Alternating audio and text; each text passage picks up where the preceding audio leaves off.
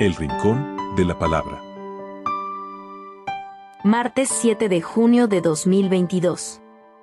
Lectura del Santo Evangelio según San Mateo. Capítulo 5, versículos del 13 al 16. En aquel tiempo, Jesús dijo a sus discípulos, Ustedes son la sal de la tierra. Si la sal se vuelve insípida, ¿con qué se le devolverá el sabor?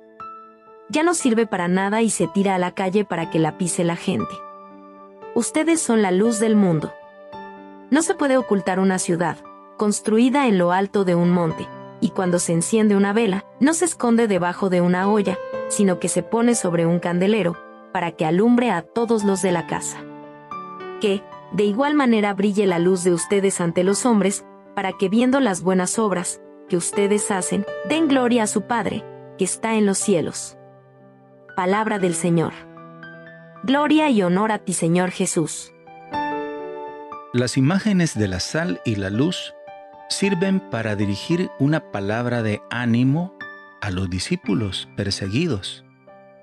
También hoy la iglesia es perseguida por proclamar la verdad, por ser sal y por ser luz. No podemos quedarnos callados ante este mundo que aplaude el aborto. Quedarnos callados es esconder la luz debajo de la olla no podemos callar ante la imposición y la aberración de las uniones homosexuales. Eso no es matrimonio y no puede llamarse matrimonio.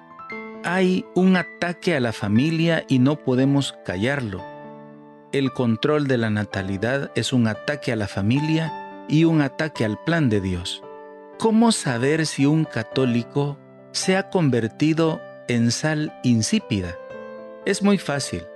Basta que veamos a nuestro alrededor y si ves a un católico que apoya el aborto, que apoya la eutanasia, que apoya las uniones homosexuales y que pide la bendición para esas uniones homosexuales, allí tienes a un católico que es sal insípida. Y esa fe es una fe que no sirve para nada dice el Evangelio de este día, la fe de ese católico no sirve para nada.